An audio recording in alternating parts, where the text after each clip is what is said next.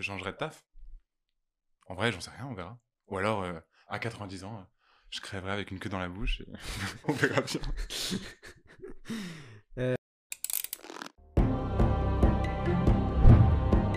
Mais bien sûr, le véganisme est du spécisme libéral. Des qui- personnes âgées dans les EHPAD avec plus de monde pour torcher les vieux Alzheimeriens. Est-ce qu'on est aujourd'hui à l'égalité entre les femmes et les hommes ou est-ce qu'on n'y est pas du tout? Aucun média en France ne ment. À tous, on se retrouve aujourd'hui pour un nouvel épisode d'œil pour œil, le format d'interview débat du crayon. Aujourd'hui, on est avec Osmose. Salut. Osmose, bonjour. Salut. Osmose, euh, tu es euh, travailleur du sexe, prostituée, depuis l'âge euh, de 17 ans. Alors, je vais te poser une question assez simple. Pourquoi te, avoir décidé de te prostituer aussi jeune? Hyper simple.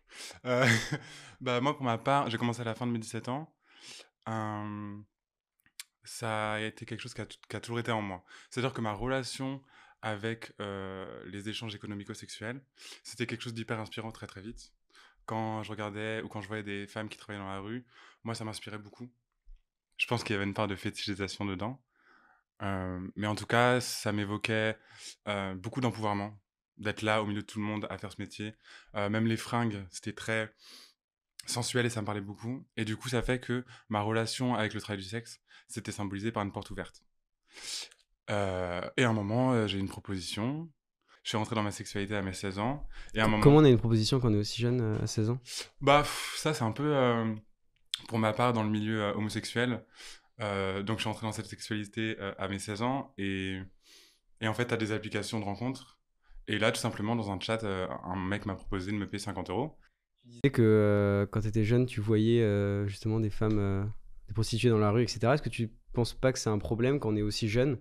D'être confronté à la prostitution Et c'est pas ça qui t'a justement mené vers, euh, la prostitution Je pense que euh, les personnes qui travaillent dans la rue euh, sont assez visibles pour tous. Moi, pas, je pas pense... dans tous les quartiers. Oui, évidemment. Moi, je pense que, que le problème, c'est pas la visibilité, mais c'est le stigma qu'on y associe. L'activité en soi, elle n'est pas problématique. Le regard qu'on pose dessus, c'est problématique. Et le regard qu'on pose dessus, ça va former la manière dont on aborde la problématique. Et en fait, cette manière dont on aborde euh, la problématique qui est stigmatisante, eh ben, ça va créer un cadre stigmatisant où il y a des violences qui vont s'exprimer. Et le cercle va continuer comme ça, comme ça, comme ça. Et tous les jeunes qui se prostituent, selon toi, c'est ils le font de manière libre et éclairée? Bien sûr que non. Je ne peux représenter que moi-même. Et d'ailleurs, euh, même une personne qui aurait le même genre que moi, qui travaillerait dans le même milieu que moi, et qui proposerait les mêmes pratiques que moi, ne vivrait pas euh, ce travail de la même manière. Et ne le considérerait peut-être même pas comme un travail. Et t'as pas l'impression, justement, en te prostituant et en, en, par- en parlant sur tes réseaux sociaux, de, de se dire, bah, de légitimer une pratique qui, pour certains, est une souffrance? Ouais, ouais, en fait, je légitime ma pratique parce qu'elle est légitime, puisqu'elle existe. Et moi, je trouve la légitimité des choses euh, dans leur existence. Euh, mais que c'est pas paradoxal avec le fait que des violences existent dans cette activité et qu'il faut lutter contre les violences. C'est clair. Euh, en 2013, entre 5000 et 8000 euh, mineurs se prostituaient. Euh, Aujourd'hui, il y a OnlyFans, Mime qui existent, donc parfois avec des jeunes entre 16, 17, même parfois 15 ans, qui, mettent des photos dénudées sur ces sites-là. Qu'est-ce que t'en penses, toi? Moi, je pense que les chiffres qu'on connaît au niveau de la prostitution sont faux. C'est-à-dire que c'est des chiffres qui sont bien connus, qui sont rabâchés, etc., etc. Mais si on est genre plus pragmatique, euh, établir des chiffres sur une activité qui se fait cachée parce qu'elle est stigmatisée, bah, c'est difficilement pertinent, et encore plus dans les époques avant. Moi, je pense qu'on a réellement besoin de créer euh, un observatoire pour faire euh, des recherches et des chiffres qui n'ont pas pour but de servir un discours politique, mais qui ont pour but de refléter la réalité. Et c'est pas le cas aujourd'hui. Moi, ce qui m'intéresse, c'est comment vivent les mineurs. ça, en fait. Pourquoi Qu'est-ce qui fait que des personnes mineures aujourd'hui se prostituent? C'est ça, pour moi, qui est plus important, plutôt que de dire parce que des mineurs se prostituent, alors l'activité est démoniaque. C'est vraiment rechanger le paradigme, quoi, et dire, euh, ben en fait, voilà la réalité. Qu'est-ce qui entoure cette réalité? Qu'est-ce qui, dans quoi ça se contextualise? Et, euh, qu'est-ce qu'on peut faire pour agir avec les personnes concernées? Euh, Est-ce qu'aujourd'hui, c'est pas un problème justement de, de manque financier pour, pour beaucoup de jeunes? Le fait de se dire c'est de l'argent facile finalement de mettre une photo dénudée et, de gagner de l'argent, quoi. Et- Bah, de toute façon, dans, euh, dans la société qu'on la connaît aujourd'hui, l'argent est partout. Donc, il faut travailler. euh, là, on peut parler de, de contraintes, en fait. Et la contrainte, dans ce monde-là, elle existe. Si on veut acheter à manger, il faut de l'argent pour payer cette nourriture. Et déjà, ça, c'est le problème de base. Et je pense que si on parle de, de radicalité, parce qu'il y a beaucoup de, de personnes qui, qui se disent radicales, mais qui juste s'arrêtent sur la prostitution, c'est le mal. Si on parle de radicalité, il faut remonter donc à la racine et se dire, on vit dans un monde où pour avoir le mérite d'avoir accès à la nourriture, il faut, il faut, il faut le payer en fait. Et ça, c'est déjà problématique. Après, euh, bah, il y a plein de façons de gagner cet argent. Et oui, peut-être que mettre une photo euh, de soi euh, dénudée ou sexualisée, euh, ça paraît facile. Mais en vrai, c'est pas évident. hein. Enfin, je veux dire, pas ça en soi, parce que le métier, c'est pas que ça. Le métier, c'est euh, gérer le secrétariat, parler avec des gens, euh, prendre le stigma de la société dans la gueule tout le temps, interpersonnellement tout le temps, et réussir à développer euh, une bonne estime de soi au milieu de ça, c'est complexe. Est-ce que ça détruit pas justement des jeunes? De quoi? De la prostitution ou les- le fait de se mettre des images dénudées? De dire, bon, c'est facile, ça paraît simple, et certains jeunes ne, ne vont pas anticiper le fait que bah, ça peut détruire leur, leur vie? Ouais, sûrement. Enfin, c'est possible, quoi. Je, je vais pas dire euh, oui ou non à cette question. Je pense que dans. Moi, ça m'a pas détruit. Oui. Euh, D'autres personnes, ça peut euh, les affecter et, et peut-être les détruire. Et euh, comme, comme plein d'activités différentes. Mais là, c'est vrai qu'on parle de sexualisation et que dès qu'on parle de sexe, c'est hyper tabou. Mais en soi, il y a plein de possibilités de vivre la chose et d'évoluer par rapport à cette chose. Et, et dans tous les cas, la réponse à ça, c'est bah, qu'est-ce qu'on fait? Est-ce qu'on diabolise le trait du sexe et qu'on fait en sorte que ces personnes-là soient encore plus isolées? Je suis pas sûr que c'est le bon moyen. Est-ce qu'on donne un revenu universel aux gens? Est-ce que bon après quand on est mineur c'est plus complexe. Mm. Est-ce que euh, on travaille sur le capitalisme? Est-ce qu'on voit ses failles? Est-ce qu'on essaie de le changer? Ça pour moi c'est les questions les plus pertinentes. Pour toi, si les jeunes se prostituent en partie, c'est à cause de notre, euh, du système capitaliste et euh, du, de comment fonctionne notre, euh, notre système? Ça Bah, pourquoi avoir besoin de gagner de l'argent si on n'a pas besoin d'argent? Ok.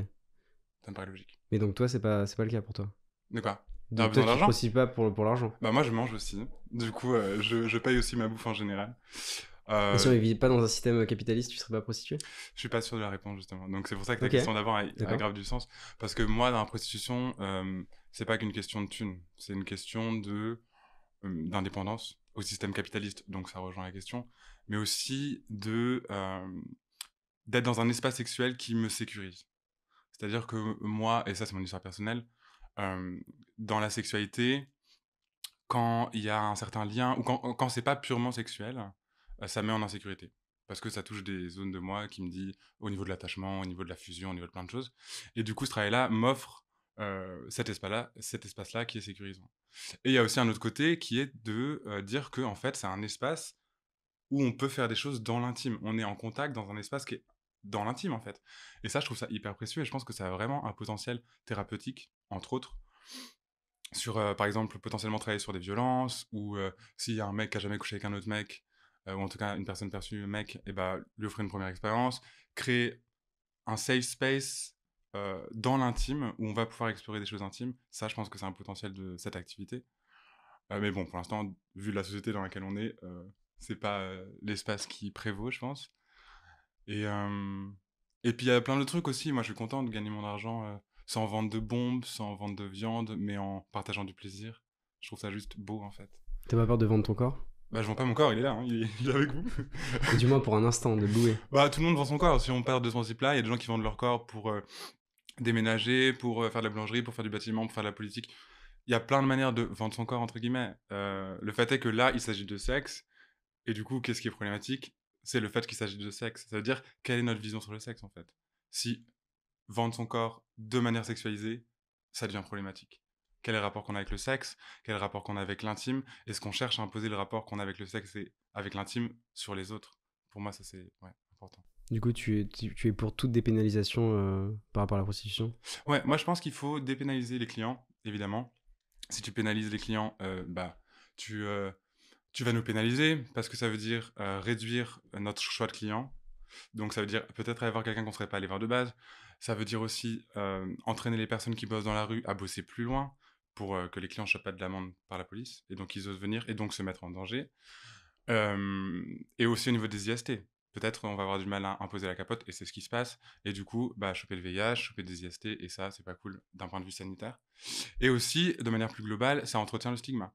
Si on entretient un stigma autour de notre activité, comment est-ce que va nous traiter la société? Comment, va, va nous traiter, comment vont nous traiter les gens? Comment vont nous traiter les clients? Et est-ce que ça va avoir un impact qui va être positif sur nos réalités? Je pense pas. Et tu serais même euh, pour la dépénalisation avec les mineurs? Mmh, ça, c'est plus complexe. Euh, cette question-là, pour moi, elle est très très complexe parce que il y a des enjeux de, de pédocriminalité aussi qui, qui arrivent dans, dans, sur le sujet. Euh, mais il y a aussi ce truc-là de les mineurs euh, qui se prostituent, ça existe. La question, et j'ai pas forcément de Comment on réponse. les protège? Comment on les protège, comment on les accompagne et comment on les, on les remet au, au centre en fait de, de la problématique. C'est-à-dire, euh, moi j'ai parlé avec euh, des personnes mineures qui me parlent de vouloir se prostituer et certains, certaines m'en ont parlé de manière très mature. Si je les rejette en bloc, je vais juste les laisser en fait. Par contre, je peux pas leur donner de conseils parce que c'est illégal, mais il faut les accompagner en fait. Il faut les accompagner et, et il faut le faire d'une manière euh, non stigmatisante. Parce que là, on va, si on, le, on les stigmatise, on les rejette, on va juste les entraîner dans les violences. Et c'est pas le but, je pense. Ouais. Voilà.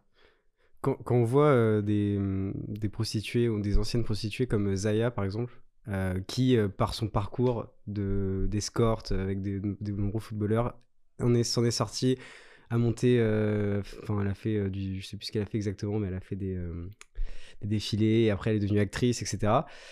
Euh, toi, qui es très heureux dans, dans ce que tu fais, est-ce qu'il y a un- une responsabilité? Est-ce que tu te sens investi d'un rôle euh, par rapport aux jeunes? Comment ça? Par rapport à ce que je dégage? Ouais, est-ce que, Ouais, ce que tu, par exemple, tu as un compte Instagram, tu communiques beaucoup dessus. Euh, je prenais l'exemple de, de Zaya juste avant qui a réussi, qui s'en est sorti peut-être même par cette voie-là. Est-ce que c'est un modèle pour les jeunes? Est-ce qu'on a une responsabilité par rapport aux jeunes quand on est. euh, Au niveau de la représentation, Ouais, exactement. Je pense que c'est important de, de dire aux gens de ne pas stigmatiser, parce qu'on voit bien où le stigma nous emmène dans nos sociétés aujourd'hui, où ma, communauté crève hein, concrètement et régulièrement.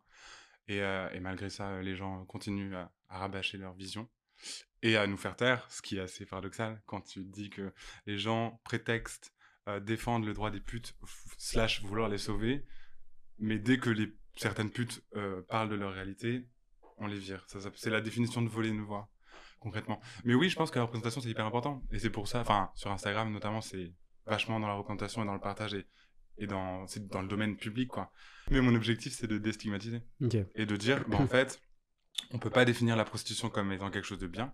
On peut pas définir la prostitution comme étant quelque chose euh, de néfaste. Ça n'a aucun sens. Ça s'appelle essentialiser, donc définir euh, de manière entière par une perception de la chose. Par contre, on peut se dire et s'éduquer à se dire euh, qu'est-ce qui existe dans le travail du sexe, dans la prostitution, quels sont les milieux et quels sont les besoins. Et ensuite demander aux personnes là euh, qui exercent dans ces milieux de faire remonter leurs besoins et ensuite répondre à leurs besoins. Et est-ce que, c'est un reproche qu'on doit te faire souvent, est-ce qu'en tant qu'homme, euh, donc tu ne subis pas les pressions patriarcales qu'une femme pourrait subir, est-ce que euh, tu te sens légitime aussi en tant qu'homme prostitué? Bon, je suis pas un homme, mais ça, c'est une question Ah. d'identité de genre, il n'y a pas de problème. Mais par contre, je suis perçu comme un homme. Donc, en fait, ta question, elle est hyper juste. Euh, je suis légitime à parler de travail du sexe en tant que travailleur du sexe. Mais c'est très important de se situer. C'est-à-dire que, comme je l'ai dit avant, je travaille dans un milieu bien précis, de manière euh, d'une manière bien précise, euh, et même dans des pratiques bien précises. Et du coup, euh, les spécificités que je traverse vont pas être les mêmes qu'une personne qui bosse dans la rue, qu'une personne qui bosse en, en tant que femme ou que perçue femme. Et même une personne homme euh, ou perçue homme qui bosse dans le même milieu que moi ne va pas traverser les mêmes spécificités parce qu'il y a plein d'oppressions qui se croisent. On a une histoire et, euh, et une façon de vivre l'activité qui est totalement différente. Et, euh, et c'est ça qui est complexe en fait. On essaye de définir la prostitution, mais en fait on peut pas.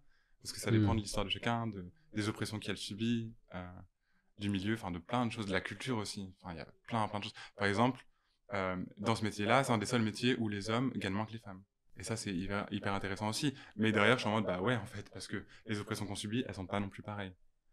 Et, euh, Tu subis des oppressions? Euh, en tant que pute, ouais. C'est-à-dire qu'il y a de la putophobie, ça c'est clair. Euh, le reste, ça m'atteint pas plus que ça. Ah si, le VIH peut-être. Il y a quand même de la sérophobie aussi. Mais de toute façon, de manière générale, moi, ma manière où je me positionne par rapport aux oppressions, c'est que je me dis que la personne qui m'oppresse, si elle m'oppresse, c'est parce qu'elle a vécu une vie qui lui a pas appris euh, à me considérer comme un être avant de me considérer comme euh, ce qui lui fait peur ou ce qu'elle rejette. Donc, comme c'est ma technique par rapport à comment me placer, en vrai, je peux laisser glisser et me remettre et même essayer de dire, bah, en fait, pourquoi tu penses ça? J'ai fait une vidéo par rapport à ça, tiens. Hmm. Voilà. Euh, tu parles de la prostitution comme un métier, tu dis que c'est ton métier. Est-ce que c'est un, que un métier qu'on peut faire sur le long terme? Est-ce que euh, un jeune qui voudrait faire de la prostitution assez jeune, est-ce qu'il pourrait faire ça des années? Est-ce qu'on peut envisager de, de construire une carrière dans la prostitution? Euh, bon, moi, je pense que je le considère comme un métier, mais c'est que c'est pas forcément un métier. hein. Il y a des personnes, comme je l'ai dit avant, qui le considèrent pas comme un C'est métier. pour ça que j'ai justement je fais Ouais, mais je le repousse à chaque fois, sait jamais. Euh, ouais, je pense que oui. Enfin, moi, personnellement, ça fait 8 ans que je fais ce taf. J'ai pas envie d'arrêter. Je vois plus, au contraire, des évolutions de carrière, de euh, mettre un peu plus de thérapie dedans. Euh, je connais des collègues qui exercent depuis des années, des années, des années. Donc, c'est possible. Et après, ça dépend de plein de choses, en vrai. Imagine, j'ai un problème de santé qui m'empêche de bosser, bah, je vais changer de voie Mm. ou pas bosser. Euh, ou peut-être qu'à un moment, j'en aurais marre, en fait, euh, de, de, de travailler là-dedans, et puis je changerai de taf. En vrai, j'en sais rien, on verra. Ou alors, euh, à 90 ans, je crèverai avec une queue dans la bouche, et on verra bien. Euh, Qu'est-ce qu'un jeune devrait savoir?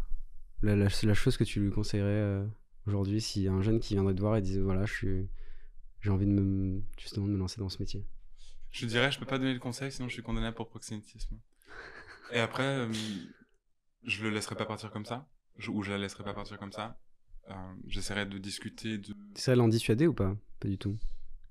Hum, je la préviendrai des risques du métier, de que c'est pas un métier pour tout le monde, que et je, l'interrogerai en fait, je pense sur le pourquoi du comment, enfin pourquoi elle veut se lancer là-dedans, euh, quelle est sa relation aux diverses choses qui pourraient exister dans ce travail si elle a envie d'en parler? Je lui donnerai le nom d'associations qui sont non stigmatisantes et non jugeantes. Euh, je lui donnerai de la ressource. Je lui parlerai santé sexuelle. Euh, et de, du stigma, évidemment, qui pèse dessus. Et, et concrètement, je pense que je dirais à cette personne que ma porte sera toujours ouverte, en fait. Et il y a un moment toi où tu t'es dit euh, ras-le-bol, j'en ai marre? Du TDS ou de la société? Non, du TDS. Non. En vrai, c'est plus l'inverse. Tu vois, quand euh, je vais euh, faire des plans en cul euh, qui sont pas rémunérés et que c'était pas ouf, et que je sors et que je me dis, putain, en fait, je viens de bosser bénévolement là. de me dire, ok. Parce qu'en vrai, ouais. Ça crée pas un rapport un peu bizarre De quoi? avec tes relations avec les gens? Euh, De quoi? De te dire, bah justement, tu vas me dire, je, sors d'un plan de cul, c'était une relation euh, gratuite. Du coup, ça crée pas une sorte de dualité un peu, euh, un peu étrange Entre le gratuit et le pas gratuit? Moi, perso, non. C'est-à-dire que, et ça, c'est vraiment très personnel, ma façon de vivre le trait du sexe, comme j'en ai parlé avant, où ça me donne euh, une sécurisation, et ben, c'est-à-dire que ma vie pro et ma vie perso sont un peu entremêlées. Ce qui n'est pas le cas de beaucoup de TDS, mais c'est mon cas. Euh, et du coup, non, au final, pour moi, ce qui différencie un plan cul d'un plan cul avec un client, c'est le fait que ce soit payé, en fait. Euh, du coup, pour aller vers la fin de l'interview, je posais deux dernières questions qu'on pose à tous nos invités. Euh, premièrement, est-ce qu'il y a une personne que tu souhaiterais voir euh, ici, euh, dans le cadre d'une même interview Euh, Une personne que tu connais ou une personne que tu trouves intéressante, que tu aimerais voir ici? Giovanna Rincon, Ok, je connais pas. directrice de l'association Accept ST. Johanna, c'est ça? Giovanna. Giovanna. Ouais. Giovanna, si tu nous regardes, t'accueille avec plaisir.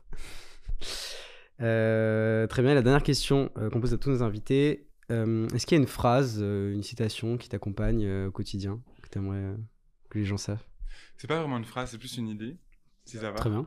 Je pense que c'est vraiment cultiver euh, cette envie de cultiver l'énergie de comprendre, de pas de prendre en, en compte que la façon dont on perçoit les choses, elle a été construite par une vie qu'on a vécue, et que chaque être a vécu une vie différente et donc a une perception différente de la vérité, et que du coup, comment est-ce qu'on se place au niveau de la hiérarchisation des différentes euh, vérités des différentes personnes et comment on arrive à créer une société saine autour de ça.